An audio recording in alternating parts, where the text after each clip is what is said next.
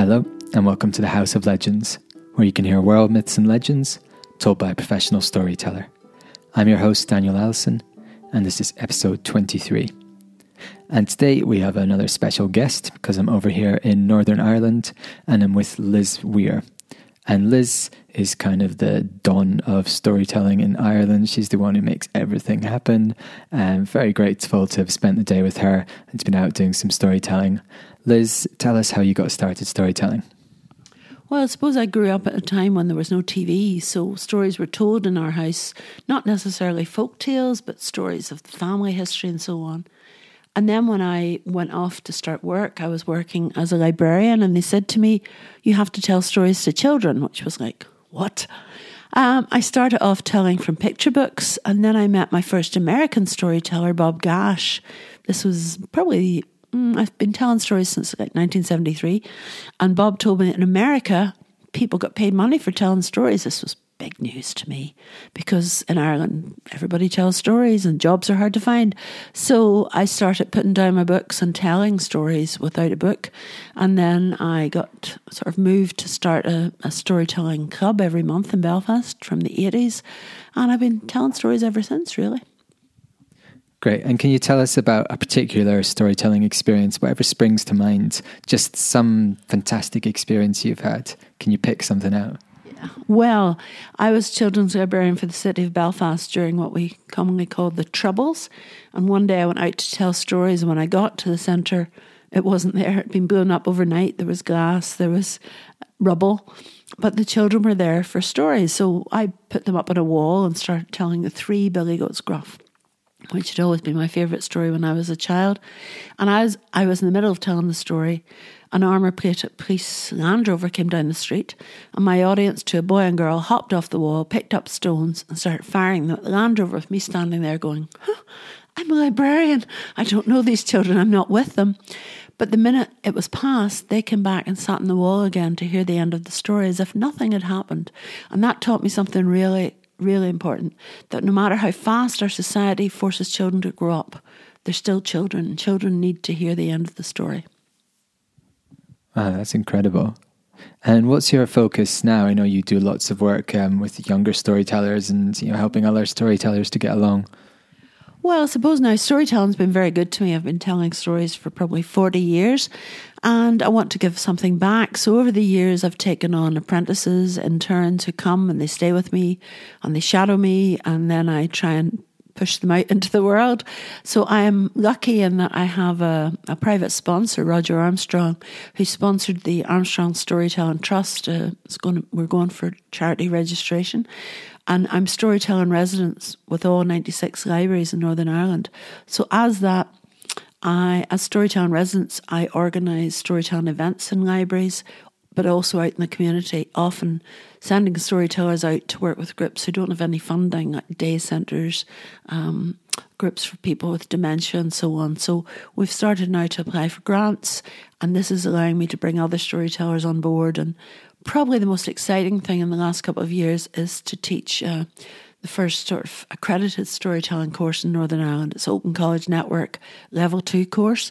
And we've put 12 people through in the last two years, and we've got some really good storytellers coming out of that. And what makes a good storyteller? I get asked that a lot.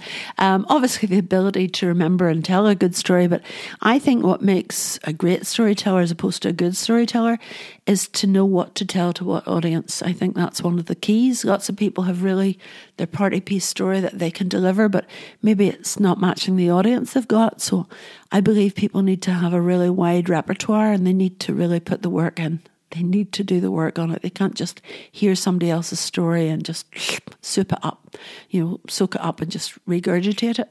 So I like to think that what makes a good storyteller is to know what to tell to what audience because what you tell to a teenager isn't what you tell in a nursing home. What you tell to under fives isn't what you tell to 10 year olds, you know. So I work with everything from preschool children to 103 so I think you need to have, you know, if I'm going into a prison, I'm not going to tell what I tell in a women's institute. You know, so I think you have to really ha- be adaptable. Some storytellers hone in a, on a particular age group or particular theme. I'm fairly broad based. I've just done a little work in prisons, and I'd love to do more. What do you think makes a good session work in a prison, if there is any, if you can generalize that way? Well, you have to go in with uh, no preconceptions. Telling stories in prisons in Northern Ireland is a bit different because I go in to work with what they call ODCs, ordinary decent criminals. That would be your, you know, your burglars and your joyriders and that sort of thing. But in Northern Ireland, we had political prisoners, and I went in to tell stories to them. And those were people that believed they were freedom fighters, not terrorists. And, uh, you know, I was working with people, some of whom had killed husbands of people I knew. And it's like when I go into work in hospice or a hospital, you have to set aside your personal feelings and just work with the person. So, working in a prison generally is a really good thing to do because prisons usually welcome you. It's pretty boring in there. And a storyteller, especially one who gives them a chance to share their own stories, and not necessarily the personal narratives, but these are people who we hope are going back into society, their fathers, their mothers, their grandfathers, their grandmothers.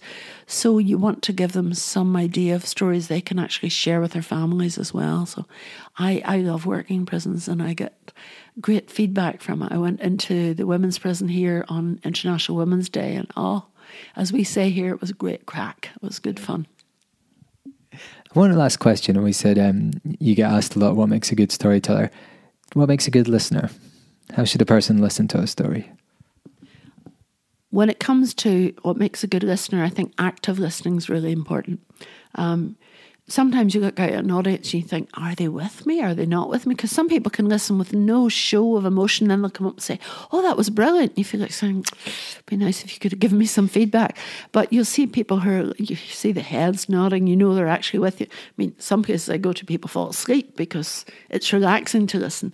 So I always think that to be a good storyteller, you have to be a good listener because where I get a lot of my material is when I'm out talking to older people, um, sharing stories with other storytellers. So um, I think listening is actually even more important than talking. As I say, that's why we have two ears and one mouth. If talking was more important, we'd have two mouths and one ear. Uh, let's have a story from you then. Would you like to tell us what you're going to do, or do you want to go straight onto it? I'm going to tell you an unusual story, and if you give me a chance at the end, I'll tell you where it came from. But I'll tell you the story first.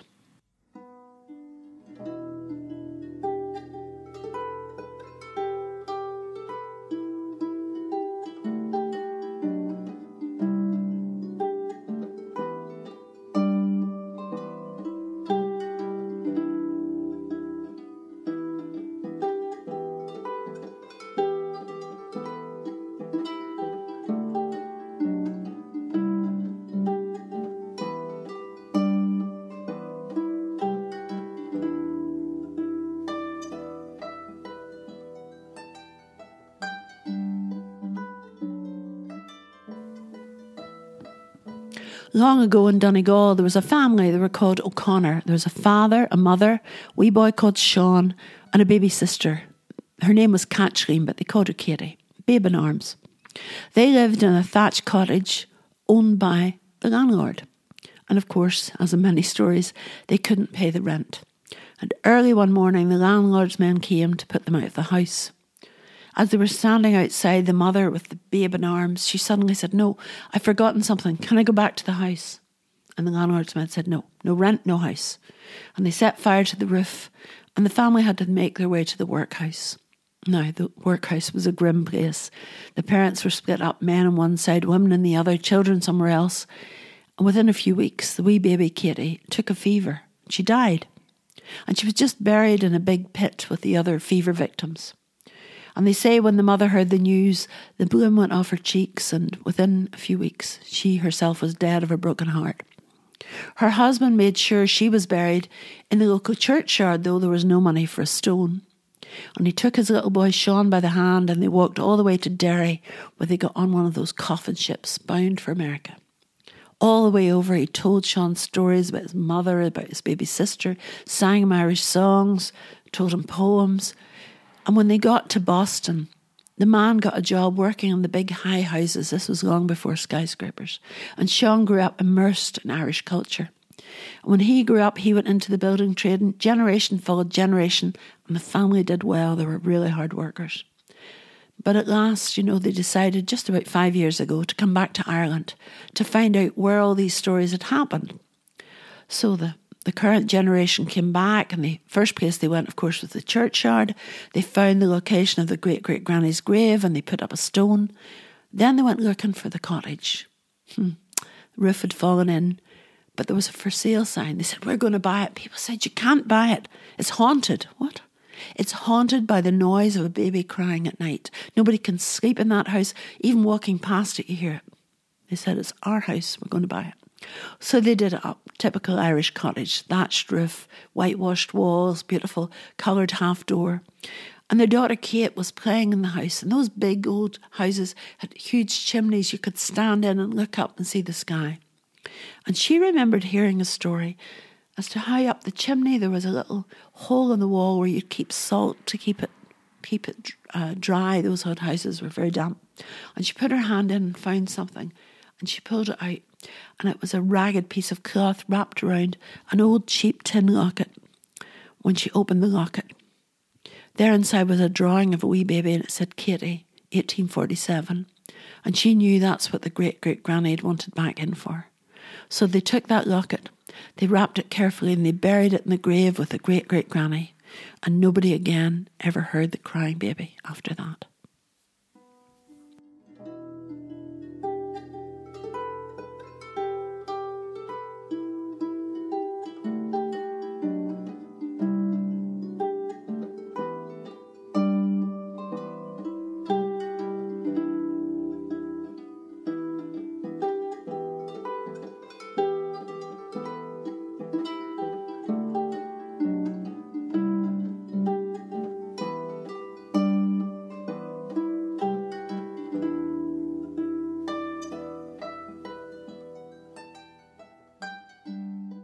Thank you very much for that, Liz. That's beautiful. Can you tell us a bit about the background? Yeah, I tell that all over the place, but uh, I have to be honest and tell you it's an original story written by a class I worked with in Donegal, Dromore National School. I talked to them about how to structure a story. I told them many stories. They were doing the famine, and they created that story themselves. They were about nine years of age. I think it's a brilliant story. I mean, that could go down as a traditional story. But the best bit about it is the title. And I've asked many storytellers what title you would put on that. I've asked many teachers what title, and nobody's come up with as good a title as they have. And I don't know if you've any ideas yourself as what you'd call the title. Obviously, you can't call it the crying baby because that gives the game away. You can't call it the famine; it's a bit boring. Any thoughts yourself? Um. no, I, I really spend so long trying to think of titles. They're the hardest thing for me. I've got nothing. Well, the title they came up with was The Chain of Memories. And I love that. The chain, the chain of the locket. And that's how our lives go, piecing together these links in the chain. Isn't it good? That is very good. I'm jealous. Wow. Okay, um, so we'll just wrap up there. Is there anything you've got coming up that you want to promote? Well, I'm not sure when this is going on air in a few days. Okay. Well, obviously, the big thing that's coming up is the annual Glen Storytelling Festival, which I am uh, mad enough to organise. We have storytellers coming. We have Daniel Morden from Wales, Ruth Kirkpatrick from Scotland, Sally Tonge from England, Marianne McShane from Ireland, and we're using about eight local storytellers as well, with events stretching all the way from Rathlin Island all down the Antrim Causeway coast, all the way down to Islandmagee.